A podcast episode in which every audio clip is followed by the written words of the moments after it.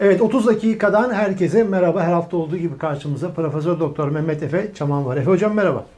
Merhaba Erkan Bey. Ee, ilginç bir konu. İlginç bir konu. Bugün işleyeceğimiz konu Erdoğan'ın yakınlığıyla bilinen, bizim hukuk adamı kimliğiyle de bilinen Profesör Doktor İzzet Özgenç bir açıklama yaptı. Dün itibariyle yaptı. Hala bunun tartışmaları devam ediyor ve dedi ki ağır ekonomik bulanım sebebiyle OHAL ilanına toplum olarak hazırlıklı olmamız gerekir dedi. Anayasada da bu gerekli madde var. Madde yüz on dokuz maddesini işaret etti. Şimdi burada olağanüstü hal durumunu bekleyin diyor. Bu bir zemin hazırlama mı? Şimdi bugün de açıklama yaptı İzzet Özgenç. Ben herhangi birisinin sevkiyle, zorlamasıyla, işaretiyle bu açıklamayı yapmadım dedi. Kendi bireysel, evet öyle kabul edelim gene, ama neticede böyle bir şey tahmin ediliyordu. Erdoğan seçimlere giderken olağanüstü bir takım şeyler olacağına dair. Siz bu açıklama ve Erdoğan'ın planları açısından bir örtüşme gördünüz mü? Nasıl yorumladınız? Yani ben İzzet Hoca'nın bu açıklamasından yaklaşık bir iki ay kadar önce bir yazıda e, bu rejimin ekonomik krize gerekçe olarak, yani daha doğrusu ekonomik krizi paravan olarak, gerekçe olarak kullanarak e, gücü devam ettirmeyi, iktidarda kalmayı devam ettirmeyi seçebileceğini e, ima etmiştim bir yazıda. Tabii ama bunu İzzet Bey'in söylemesi farklı. Yani ben e, oturup Erdoğan'la makamında görüşebilen falan bir adam değilim, ama İzzet Bey'in konumu gereği E, bayağı sıkı fıkı ilişkileri var biliyorsunuz sarayla. Tabii, tabii, Dolayısıyla tabii. Yani böyle bir adamın, böyle bir profesörün, anayasa profesörünün bunu ima etmiş olması, tahmin ediyorum yani öyle gelişi güzel bugün uyandım hadi böyle bir tweet atayım veya böyle bir paylaşımda bulunayım türü bir şey olmaz. Yani bu e, hayatın olağan akışına çok uygun gelmiyor bana. Tabii. Nedir? E, bir koku var, bir e, aldığı bir istihbarat veya bir temayül e, gözlemlemesi falan gibi bir şey olduğunu düşünüyorum. Evet. Bana göre Ee, şimdi şu var, yani öyle büyük bir ekonomik darboğaza, öyle büyük bir ekonomik çöküntüye uğradı ki Türkiye, özellikle son bir buçuk iki aylık zaman içerisinde hızlı bir yere çakılış oldu. Dolardaki anormal yükselme, daha doğrusu Türk parasının anormal bir hızla diğer para birimlerine karşı değer kaybetmesi. E tabii bu halkı e, fakirliğe sürüklüyor. Şimdi bunu bir bahane olarak kullanabilirler mi? Tabii ki bir bahane olarak kullanabilirler. Nasıl bir bahane olarak kullanabilirler? Diyebilirler ki işte e, bakın e, çok fahiş fiyatlara yükseliyor. Gıda maddeleri vesaire, özellikle buğday fiyatları. E, bunu da yapan işte dış güçler, stokçular vesaire, böyle iç düşmanlar.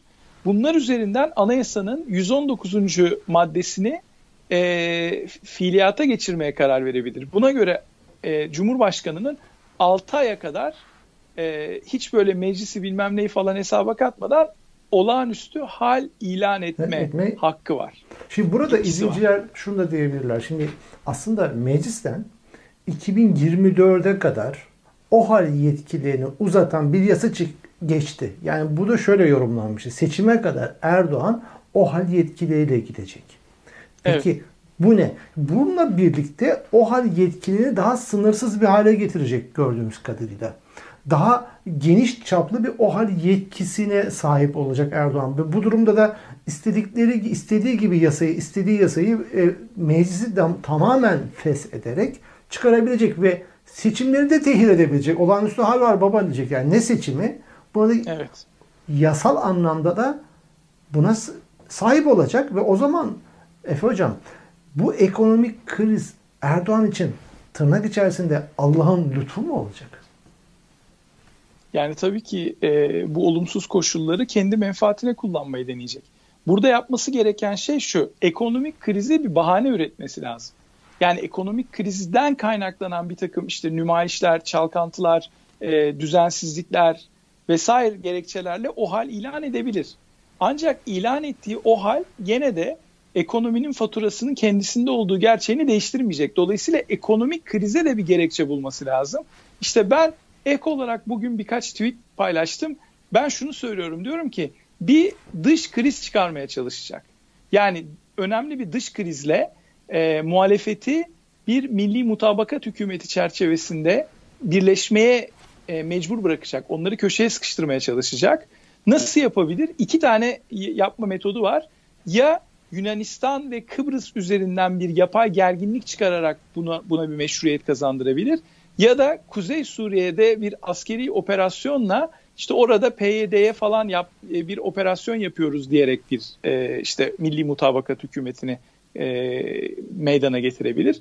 Şimdi bunu yaparak da diyecek ki mesela atıyorum Kıbrıs'ın, Kuzey Kıbrıs'ın ilhak edilmesi durumunda. Biliyorsunuz Türkiye kontrolünde zaten Kuzey Kıbrıs. Fakat ilhak etmesi aynı Rusya'nın Kırım'ı ilhak etmesi gibi. Yani resmi olarak sınırlarına dahil ettim, böyle bir adım atıyorum demesiyle beraber çok ciddi bir e, yaptırıma e, uğrayabilir Türkiye. Erdoğan da bu yaptırımı, yani dışarıdan gelecek olan bu yaptırımı, bak işte gördünüz mü biz dik duruyoruz, Batı dünyası veya düşmanlar bize yaptırım uyguluyor. Ekonomi bundan dolayı bozuldu. Normal şartlarda Covid ve bu ekonomiyi bozdu. Biz aslında çok istikrarlı bir ülkeyiz. Yani kendinde olan ekonomideki e, sorumluluğu, yani kaptanın yapmış olduğu hataları e, dışarıdaki bir olaya endeksleyerek halkın dikkatini dağıtmaya çalışabilir. Ve böyle bir yöntemle de muhalefeti birleştirebilir. Muhalefeti kendine çekmek, kendine katılmak mecburiyetinde bırakabilir. Yani, yani kendi bu, başkanlığında bu bir hükümet kurup, tweetinizi ben gördüm. Yani diğer parti liderlerini başkan yardımcısı pozisyona getirip bir milli mutabakat hükümeti gibi bir senaryo mu var sizce? Getirebilir. Gay- gayet bana makul geliyor bu.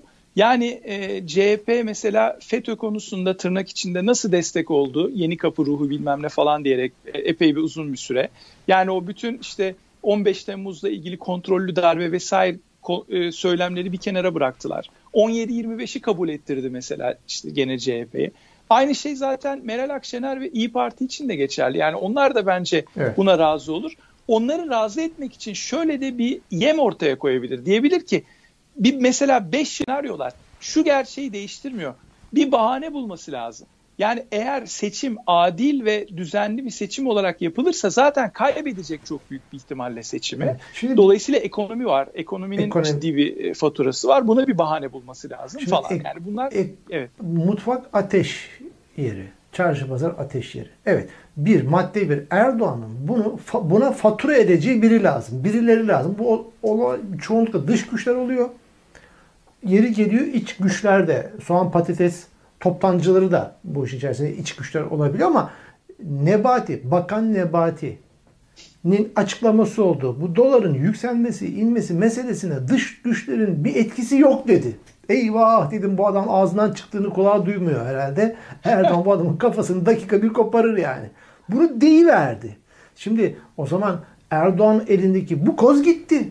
Yani doların yükselmesinde dış güçlerin payı yok. Bu bir güven meselesi diyerek Nebati, Bakan Nebati bunu açıklama yaptı. Şimdi bunu fatura edecek biri gerekiyor. İki, arkasından da ülkeyi idare edebilmek adına da bir dizginleri germek gerekiyor. O hal, olağanüstü hal ilan etmesi gerekiyor. O zaman hani akla mizahi açıdan da geliyor. Nebati'den sonra sıra Memati mi? Sopalı dönem. O hal dönemi mi beraberinde geliyor. O zaman ne miting, ne gösteri, ne eylem, ne bir şey. Zaten mevcut yetkileri var. Artı yetkilerle donanmış bir Erdoğan karşımıza çıkacak. O zaman ya Türkiye zaten açısından ne, zor bir dönem. Evet. Zaten dediğiniz doğru. Şimdi şöyle söylemek lazım. Yani şu an zaten eli sopalı bir rejimle karşı karşıyayız. Yani bak, üniversite öğrencileri ev bulamadıkları için gösteri yapıyorlar. Polis çopu. Efendim e, insanlar işte açız diye sokakta gösteri yapmak istiyorlar. Polis e, zoru. Yani bir polis devletine zaten dönüştü. Bir muhare, muhaberat devletine, devletine zaten dönüştürdüler Türkiye Cumhuriyeti'ni. Şimdi olan şey şu. Bunu daha da ileri bir safhaya taşımak isteyecek. Ama bunu taşırken bir takım bahaneler üretmesi lazım. İşte bu bahaneleri konuştuk biraz önce. Yani E, ekonomik krizi veya dış bir e, yapay olarak yaratılmış e, dış bir krizi kullanarak gayet rahatlıkla bunları yapabilir. Bunları nereden çıkarıyoruz? Bunları zaten bakın on yedi yirmi beş Aralık sonrası Türkiye'de bütün bunları kademe kademe gördük. iki bin on beş seçimleri, yani Haziran seçimlerinden sonra yapılan senaryoları gördük. Ondan sonra iki bin on altı senesi geldiğinde on beş Temmuz'da kontrollü bir darbe kalkışmasıyla gene buna benzer oyunları gördük. Bütün bunları hatırlayacaksınız, internete düşen on yedi yirmi beş tapelerinde e, işte sınırın öbür tarafından ben bir füze attırırım, işte şunu şunu bunu yaptırırım diyen işte Milli İstihbarat Teşkilatı e, yöneticisi veya yanında işte Ahmet Davutoğlu var, dönem dönemin başbakanı. Bunların hepsini biz görmedik mi? Yani dolayısıyla bu devlet buna aşina bir devlet ve bunu yapabilecek de örgütsel bir yapısı var. Ee, bir kontrgerilla yapısı var, bir derin devlet yapısı var. Bütün bunları şu an Cumhurbaşkanı'nın, yani Erdoğan'ın kontrolünde, bunu herkes göz önüne alsın. Yani eskisi gibi birbirini dengeleyen güç odakları yok. İşte parlamento, başbakan, kabine, e, efendim yargı, bunlar artık hepsi Erdoğan'ın güdümünde. Dolayısıyla gerek anayasal yetkilerini kullanarak, gerekse de fiili yetkilerini kullanarak bahsettiğiniz Memati rejimini, yani o sopalı rejimi tabii ki bir araya getire, yani şey yapabilir, daha da sıkı bir belki şekilde de devreye sokabilir. Belki de Bakan Nebati kafiye olsun diye önceden getirmiş olur. Adam artık bizimle dalgasını geçiyor. Adam zaten Nebat gibi, yani bitki bitkisel bir evet. e, fonksiyonu var onun, biliyorsunuz. Yani bu bakanlık falan, bunlar boş işler zaten bu sistemde. İnsanlar bunu da pek anlayamıyor. Bakanlık icra makamı, karar makamı değil. Tabii. Bakan bir kararı. Enstrüman. Yani Oca bakıyor, işte, o işte icra yani, ediyor. Berberin kullandığı makas. makas işte elektrikçinin kullandığı tornavida. Yani elektrikçi veya berber değil yani. Bak bakan orada... Da... Örnekleri berber değil, başka konular üzerinden ver, versek zannediyorum da oradan bir mesaj yani ben, göndermesek. Ben ben berber olayını önemseyen bir insan olduğum için. O yüzden... Ben de önemsiyorum bu açıdan. De... Peki... Fakat Efe Hocam, şimdi bir ara nefes alma döneminden sonra yayına devam edelim. Şimdi, Estağfurullah, evet. Fakat şimdi Memati dönemi geliyor da Erdoğan sokağı susturabilecek mi meselesi. Bakın bu hafta ne oldu? Sokak röportajlarını yapan gazetecileri gözaltına aldılar. Ve ev hapsi kararı çıktı. Bunun anlamı şu: otur evinde kardeşim, öyle sokak röportajı yapıp da vatandaşın ne dediğini sorma. Evet. Yani insan, insanları ekmekle test ederseniz insanlar susmaz. Yani insanlar bir sürü, bir sürü şeyi tolere edebilir. Yani illa iyi bir cep telefonu olmayabilir, bilgisayarı olmayabilir, işte kiralar yükselebilir, ne bileyim işte aracı olmayabilir veya o benzine zam gelir bilmem ne. Bunları insanlar bir şekilde absorbe eder de insanların absorbe edemeyeceği şey, kabullenemeyeceği şey evladına, çoluğuna, çocuğuna yemek götürememek, ekmek götürememek özellikle. Şimdi asgari ücretin düştüğü dolar karşısındaki durum çok vahim. Ve her şey dolara endeksli yükseliyor. Yani un fiyatlarından mazota kadar, şekere kadar her şey dolara endeksli. Dolayısıyla maaşınızı do, maaşınızı dolar üzerinden mi alıyorsunuz diyen şeyle bu iş böyle olmaz. Tabii ki dolar üzerinden kimse maaşını almıyor ya da çoğunluk almıyor ama insanların e, temel tüketim malzemelerinin İçinde doların payı çok yüksek. yüzde seksenlerde, yüzde doksanlarda. Evet, dolayısıyla evet. Bu insanların ocağına yansıyor. Şimdi şu var.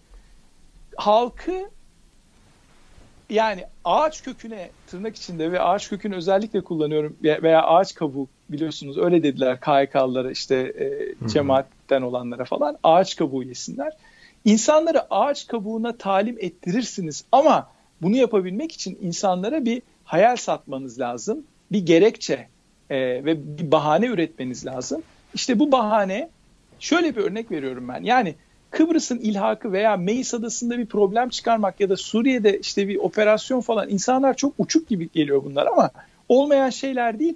Böyle bir şey üzerinden, bakın milli bir dava bu, gerekirse aç kalırız dediğiniz zaman Türkiye insanı belli bir süre aç bile kalır. Yani çünkü insanlar çok saf, iyi niyetli ve endoktrinizasyondan geçtikleri için böyle bir dış bahaneyle bunu yapabilir. Yani tek başına ekonomik hı hı. krizi absorbe edebilir. Bunu halka lanse edebilir. Evet. Memati rejimini de bu şekilde, sizin dediğiniz şeyi kullanarak söylüyorum. Yani sopa rejimini de, OHAL rejimini ya da sıkı yönetim de olabilir. Bu rejimi de e, kendi yetkilerini kullanarak kuracaktır. Bunun sinyallerini alıyoruz ve Erdoğan iktidardan seçimler yoluyla gitmemek için elinden gelen her şeyi yapacak. Yani bu adam normal yollarla iktidarı bırakmak istemeyecek. Ha bırakabilir, yani koşullar, konjonktür buna müsait olabilir, onu bilemiyoruz. Falcı değiliz, kahin değiliz ama gitmemek için, ayak diretmek için, ayak sürtmek için her yolu deneyecektir. Bundan önce yaptıkları bundan sonra yapabileceklerinin de göstergesidir. Yani tabii, hiç yapmadı değil ki. Yani on beş Temmuz'da, on yedi Aralık'ta, e, işte iki bin on beş Haziran seçimleri sonrası yapılan işte terörün bir anda fırlaması falan, bütün bunlara baktığınız zaman bir temayül görüyorsunuz. E şimdi artık e, canı burnunda derler yani. Canı burnunda şu an, iktidardan gitme lüksü yok. Ahmet Altan'ın dediğini hatırlayalım. Dedi ki bu adam, bu adamların e, hukuka geri dönme şansları yok. Hukuka evet. aykırı hareket yaptılar. Hapse girecekler. Güce divanda yargılanacaklar. Dolayısıyla özet söylüyorum, her türlü önlemi alacaktır. Madde, anayasanın yüz on dokuzuncu maddesini de işletecektir. Fiili yetkilerini, fiili kapasitesini de kullanacaktır. Evet. Yani tamam. Şimdi hocam, Erdoğan gideceğini anladığında iktidarı devralacağını gördüğü güçle pazarlığa girer. Bana dokunmayın, o şekliyle bana dokunulmazlık getirin. Aileme, eşime, çocuklarıma ve yanda, yok yandaşlarını satabilir. Ee, garanti verin, bu işi güzellikle bırakayım iktidarı. Garantisini verin. Ya da ülkeyi yakar, yıkar, öyle gider gözüküyor. Erdoğan'ın gidişi öyle kolay olmayacak tabii. Ama bu dediğinize katılmakla beraber bu filmin artık en sonu yani. Son, Ama son daha kare. Biz en sonu en sonunda değiliz. Daha bu noktaya kadar e, tek başına iktidarda kalabilmek ve işte muhalefeti de köşeye sıkıştırabilmek, avcunun içine alabilmek için birçok elinde enstrümanlar, birçok elinde imkanlar var. Yani evet, bunları kullanmaya çalışacak. Her şey tükendikten sonra artık, yani en son aşama geldiğinde bu dediğinizi yapacak. Diyecek hı hı. ki tamam, ben bavullarımı toplayıp giderim, fakat işte sizin de dediğiniz gibi e, devri sabık yaratılmayacağı konusunda bana garanti verilsin.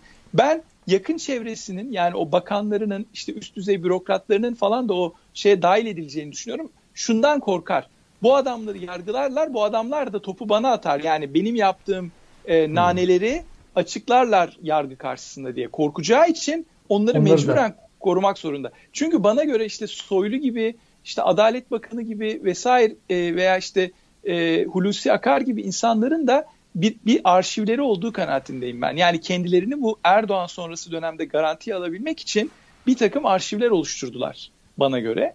Dolayısıyla onları mecburen himayesi altına almak zorunda kalacak. Evet, öyle gözüküyor. Peki hocam, programımızın sonuna geldik ama e, konuşmamız gereken önemli bir e, bugün gelişme oldu. Avrupa İnsan Hakları Mahkemesi geçen hafta arda arda önemli kararlar veriyor. Tarihi kararlar veriyor. Nazlı Ilıcak kararı bugün çıktı.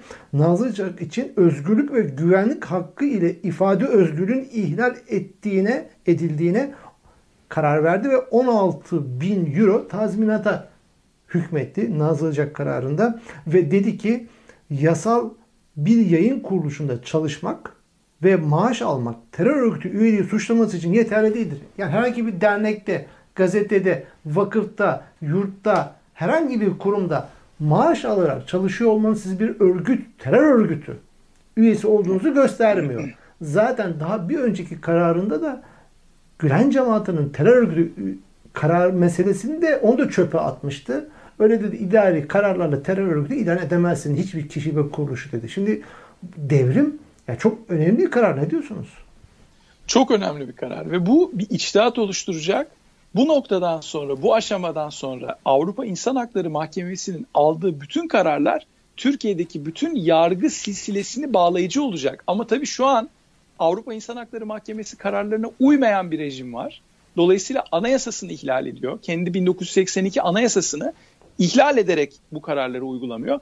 Fakat gün gelecek, hukuka geri dönüldüğü zaman bütün bu Avrupa İnsan Hakları Mahkemesi içtihatleri Türkiye'deki milyonlarca mağdurun önünü açacak. Neden milyonlarca mağdur? Toplam sekiz milyona yaklaşıyor aile bireyleriyle beraber. sekiz milyona yaklaşıyor. Yani her on insandan bir tanesi mağdur olmuş bu rejim içerisinde. Bütün bu insanlar mağduriyetlerini ileride hukuka geri dönüldüğü zaman Anayasa Mahkemesi veya Danıştay veya neyse yüksek yargı organları onlar aracılığıyla edinecekler. Biz K H K'lılar için de çok önemli bir karar bu. Çünkü biz K H K'lılar biliyorsunuz e, aynen Nazlı Hanım gibi, aynen e, işte Ahmet Altan gibi veya Mümtaz Türköne gibi tecrit edildik. Nasıl oldu? Hiç durup dururken herhangi bir soruşturma, herhangi bir adli takibat olmaksızın, hiçbir gerekçe açıklamadan daha önceden yapılmış fişlemeler aracılığıyla yaptılar. Yani yüz yirmi yüz otuz bin ka, e, kamu personeli bir gecede yargısız infaza tabi tutuldu. Bunların da hakları mutlaka iade edilecek. Edilecek. Beraberinde de tazminatlar gelecek. Neticede gene bu milletin vergileriyle o paralar gene verilecek. Ee, evet ama kaybolan hayatlar. Kaybolan hayatlar. Kaybolan var. hayatlar, çektiğimiz stresler, çocuklarımızın uğradığı mağduriyetler. Yani hem psikolojik hem fiziksel ya olarak yaşadığımız bütün çığlık, sorunlar. Çığlık yani. Yükselen, Meriç'ten, Ege'den çıkan feryatlar. Onlar ne olacak? Yani, yani? bunlar ne çok ne büyük bir yani? toplumsal yaradır. Sadece de devlet sorumlu değildir bunlardan. Türkiye Cumhuriyeti toplumu da sorumludur bunlardan. Neden? Çünkü bakın bugüne kadar tek tük birkaç insan hakları savunucusu dışında e, kimse sahip çıkmadı haklarına. Siyasi partiler, odalar, meslek birlikleri, e, insan hakları örgütleri, basın, yazarlar, Nobel ödüllü Orhan Pamuk çıkıp bir açıklama yapamaz mıydı yani bu insanlarla ilgili? Bakın son dönemlerde konuşmaya başladı. Niye? Çünkü görüyor gidişatı. O kıyısından yani, kıyısından konuşuyor. Tabii bu böyle olmaz. Bu böyle olursa yarın insanlar sizi işaret parmaklarıyla göstererek diyecek ki evet ama sen sustun. Sen sustun diye göstereceğiz. Ve ben unutmayacağım Hı. çocuklarımızın başına gelenleri ki Hı. bizim ailece uğradığımız mağduriyetin mağduriyet diğer insanların uğradıklarının yanında hiçbir şey belki. Ama her insanın mağduriyeti kendisi için önemli. Kendi ailesi çünkü mağdur oluyor. Bana göre Türkiye eğer yarın düzlüğe çıkacaksa, hukuka geri dönecekse çok ciddi bir rehabilitasyon geçirmesi lazım ve e, bir helalleşme diyor ya e, Kılıçdaroğlu. O helalleşmenin hukuk karşısında da bedelinin olması lazım yani. Bu böyle bedelsiz kapanmaz. Hukuk karşılığında bunun bir yaptırımı olacak. Evet, evet. Peki yayınımızın sonuna geldik. Efe Çaman, tekrar görüşmek dileğiyle. Çok teşekkürler, sağ olun.